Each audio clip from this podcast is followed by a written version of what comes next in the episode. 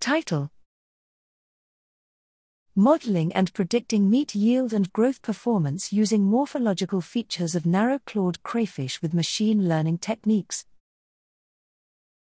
Abstract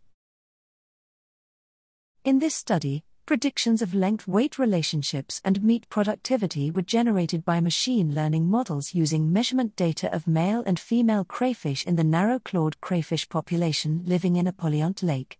The dataset was created using the growth performance and morphometric characters obtained from 1416 crayfish in different years to determine the length weight relationship and length meat yield. Statistical methods, artificial intelligence, and machine learning are used due to the difficulty of constructing mathematical models in multi parameter and multivariate problems.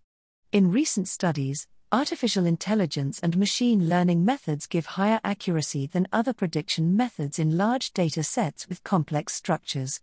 No previous studies have been conducted on such population parameters the analysis results show that most of the models designed as an alternative to traditional estimation methods in future planning studies in sustainable fisheries, aquaculture, and natural sources management are valid for machine learning and artificial intelligence. Seven different machine learning algorithms were applied to the data set, and the length weight relationships and length meat yields were evaluated for both male and female individuals. Support vector regression, SVR, has achieved the best prediction performance with 0.996 and 0.992 values for the length weight of males and females, with 0.996 and 0.995 values for the length meat yield of males and females.